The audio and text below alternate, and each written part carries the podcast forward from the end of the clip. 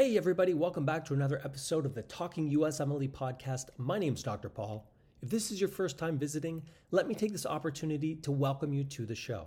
Whether you're in pre med, med school, or you're just looking for some tips on productivity, inspiration, motivation, and becoming successful, you're in the right place. Before we dive in, please do me a huge favor and let us know how we're doing by leaving us a rating. Five stars if you're enjoying the show. Let's not waste any more time. Let's dive into today's episode.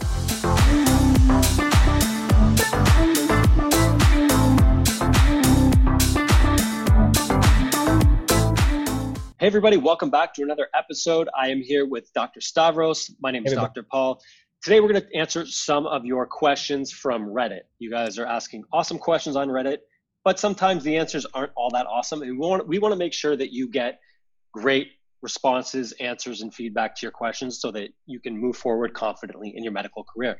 Before we dive in, don't forget to hit that like button. Don't forget to subscribe, set up notifications so that we can send you every new video we release. All right, Dr. Stavros, let's jump in and let's go over the first question today. You want me to do it or do you want to take care of it?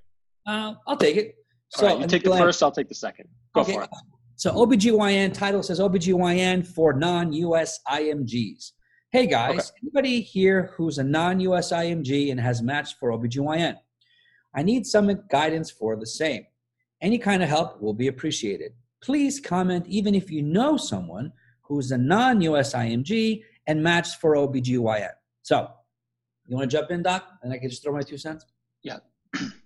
I know a bunch. I actually have uh, a friend that I went to med school with who got into OB-GYN, average step one score, average step two CK score, um, good personality. So got interviews and probably just shined there. Um, I also have a friend who just matched in this last cycle, uh, Canadian. Beautiful. Uh, average step one score, I believe, probably a decent step two CK score um, matched into OB-GYN in Chicago. So it happens all the time. Okay. It's not it's not one of those things where it's unheard of.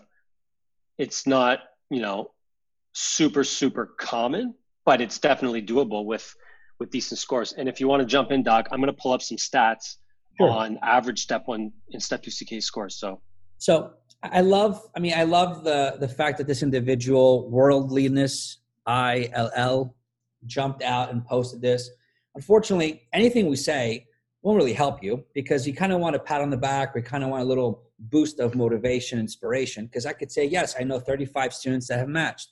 Doesn't do you any good. You're just like, oh, okay, this person, Dr. Stavros, Dr. Paul, knows someone who got in. So there's a chance for me. There's always a chance. But that goes back to are you dedicated enough to study really hard to get step one, score high, score high on step two CK, have letters of recommendation, you know, show programs that you love OB-GYN because it is a competitive program. One of my mm-hmm. good friends is a chief, is actually now is an attending. He was a chief at a hospital in Chicago. Won't, won't name the name. And he goes to me, whoever wants to go to OB, buckle down. It's a boot camp. But that's with any kind of residency program. So the work was going to be there. They're going to ride you hard like any program, but you have to study. You have to score very well because other people who are applying to this competitive program will have high scores. How can you get in unless you have other things to offer? So again, like Dr. Paul mentioned, there's many things involved instead just scores, but you have to buckle down, study, prepare, and really put all that work in, or else you won't you won't get there. Simple as that. Yeah, yeah. Residency is a boot camp, and you should welcome it because the the harder it is, the better you're going to be down the road. You should yeah. never you should never go into something and hope that it's easy, especially residency, because yeah. lives are at stake here. All right. So I have some criteria here. Um, whenever someone asks about getting into a specialty, instead of just like you said saying, "Yeah, we know a bunch of people," and that doesn't really give you anything objective that you can use. I want to give you some actual raw data. So I'm going to talk here about step one scores, CK scores, research, uh, number abstracts, presentations, publications, work experience, and volunteer. Um, this can be found at the aamc.org website. I'll actually put a link in the video description below. Now, these are a couple years old, but still relevant. So, when we look at average step one, step two CK scores for OBGYN, the average step one score we're looking at is 227.9, so 228. The average step two CK score is 242.7. Let's round that up to 243. So we're looking at 228, 243 averages. But The important thing to keep in mind is that that's the average. The lowest 10% of students who match into OB-GYN, the average step one is 207. The average CK is 223. So what does that tell you? Your CK score needs to be in the 220s, even on the lower end. Now, if we go to the the top 25 percentile, the lowest 25 percentile, pardon me, we're looking at an average step one score of 216 and an average CK of 233. So step one, still not that high. Now, if you want to go to the top 95th percentile, that's where it gets really good. 248 step one, 262 CK. Juicy, juicy. But the point here is that you can score between a 207 and a 248. Is it 248? Yeah, on step one. 207 to 248, that's the entire spectrum. That's huge. You can also score anywhere from 223 on CK up to 262. This is, of course, the number of students who match. Now, that means that you don't necessarily need to crush your steps, but your CK better be high. If it's if it's under 223, you're basically off the chart on the lower end. You don't have a shot. Now, the other things that are important are research experience, um, the number of abstracts, presentations, publications. So, on average, how many do you think research experiences for an OBGYN who matched? What's the average, um, you think? Research, uh, five, six, maybe? It's actually 2.7. 2.7. That's the average. Now, the lowest 10th percentile has zero. Hmm. The lowest 20, the lowest 25th, one. But then when you get up to the the the top the top 95 percentile, we're looking at five. Okay. Looking at five. Yeah. Now, they've categorized abstracts, presentations, and publications together. The average is 4 mm-hmm. Now, of course, that lowest 10 percentile, zero. Lowest 25, one. But then when you get to the top 95, that's there's 10. Wow. Abstracts, presentations, things wow. like that. That's important. And I'm going to tell you in a minute why these numbers are important. Now, there's two more there's work experience and there's volunteer. The average work experience is 3.4. Number of volunteer experiences, any, what do you think? Just the I average. six to eight. It's eight. Ooh, it's nice. eight. Now, it's eight. At the lowest end, it's three. So even hmm. the lowest 10% of okay. students who match, three. The highest is 14. Wow. Good. So the reason why I want to bring all this up is number one, like we said, we can't just tell you these are the people who are going to match. We know how many people match. You need raw data so that you can strive for these things. The other thing is, and this is where this really comes important, is if you don't crush certain areas, like the step one, you can make up for it by having more research, more presentations, yeah. more work experience, more volunteer experience. It doesn't take anything to volunteer except to call places. You could volunteer at the local pet shelter, do something you like, but get the volunteer experience under your belt. So if you score, let's say, in the lowest 25 percentile on your step one, you get 216, but you decide I'm going to just outshine everybody with volunteer experiences, and you get 15 the, the top of the top get 14 all of a sudden you start to balance yourself out. So if here's the average and you know your step one down here but you've got all these other things up here that you can really control all of a sudden you start to average out and you look like a much better candidate. You right. don't need to you don't need just amazing scores. You need to be well rounded but you can sort of make up for deficiencies if they're there by going above and beyond in all the other areas okay? You know so keep that in yeah. mind and it's it's it's the attitude doc right? It's like i know everyone out there is like well is it worth it? Can i? Can't i? You know i don't know anybody who's done it before. I get that. But if i told you no would you still apply? Who knows? But was that going to change the way you study? No. You're still going to shoot for the stars right? You're still going to try to get a high score. So i don't want people out there to be like well i can't be a surgeon and i can't do this so because you could only be family or psych, is that going to change the way you're going to study? Are you not going to study as effectively, efficiently? You're not going to devote your time and your your overall energy into studying. That's why I hate that kind of mentality of like, well, is it really worth it? Well, it is because we know people in the system because we work with students on a daily basis. We're friends with colleagues of ours that we trained that got into residency and now they're attending. Anything is possible. It's just can you devote time? Will you devote the time? Or you allow the statistics say, well, it's not worth it. I can't do it. So I'm just going to listen to everybody else and settle for something. Well, it's your future, right? It's not your regular job. You can't work your butt off to get to residency and say, I don't like to be a pediatrician anymore. You kind of want to know what you're doing before you're going in, right? That's the whole point. So please br- don't have this mentality. It's not. It's not you brought up an important point uh, that I want to touch on, where you said, um, or you at least alluded to the fact that some people who might just want to go into something easier, like family, might not want to put as much effort into the preparation. Yep. You know how many people I know with 260 pluses on both step one and step two who just want to be family docs. They just want to be family docs, and I say that as a joke because it's still uh, it's still a great thing to strive for. Everyone sort of puts you know creates this hierarchy of you know what's derm is up here in in, in radiology based on what earnings. Who cares?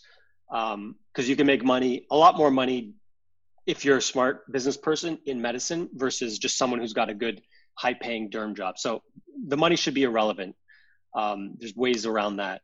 But I know a ton of people who've scored exceptionally well on step one and step two, and all they want to do is just have a nine to five family clinic job. So okay. if you think that because you just want to go into family, that you don't have to work as hard because you know you just need to pass your exams.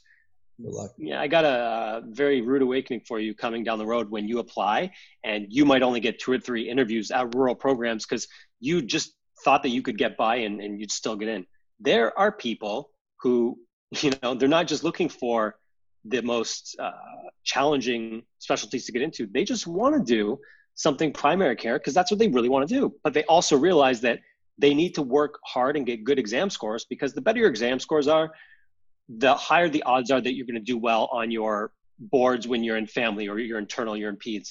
And programs want to see that, hey, this guy's not going to be a risk to us because he crushed his exams just because they got 260s doesn't mean they're going to be better doctors.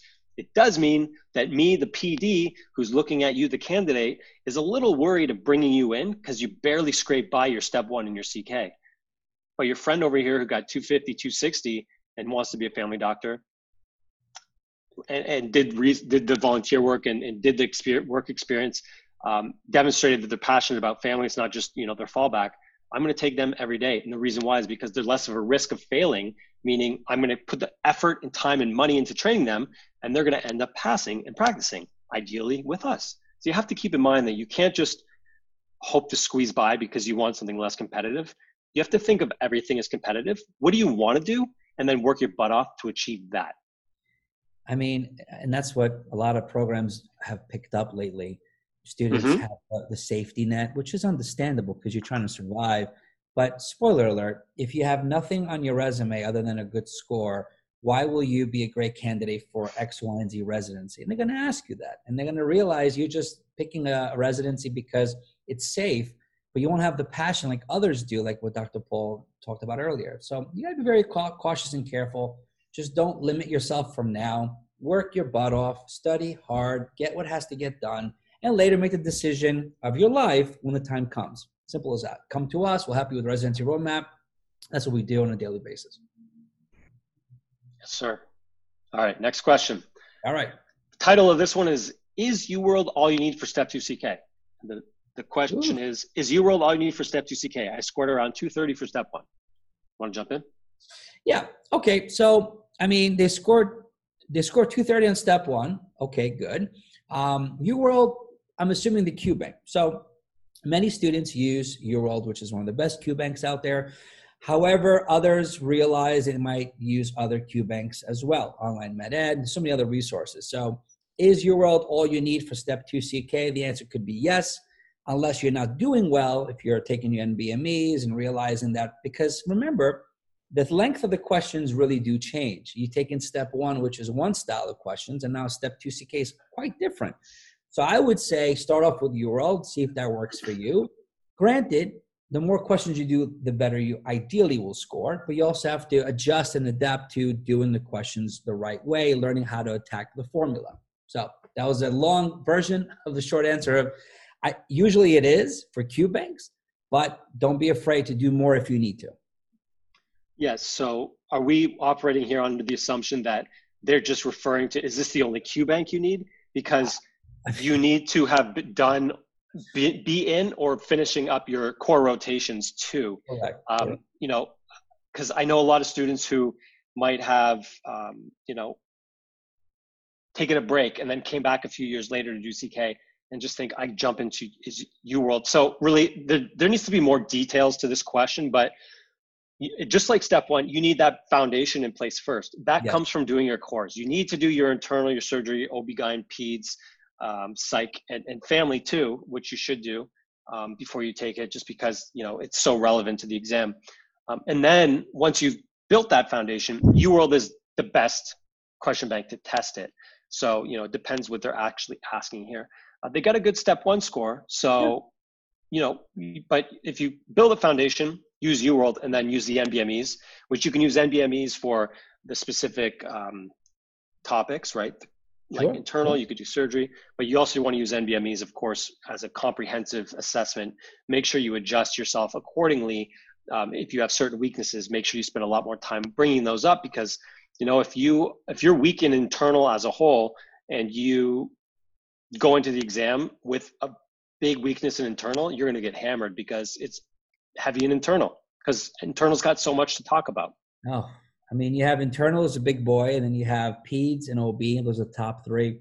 And for those out there listening, watching that maybe are feeling or having this question in their minds right now, um, you can't use as your primary source. A lot of students do use this. They figure, I'm going to just do CKU UWorld and first aid, and that's it. So they're taking the explanations from the questions as their primary resource. This is what right. you don't do. If you do that, maybe maybe one or two friends of yours have told you, hey, don't worry about it, just use UWorld, you're good to go. Again, it all depends upon your foundation of medicine, and it's a lot more than just step one, especially if you have do rotations, if you've done rotations, how strong the rotations were, how much exposure have you had.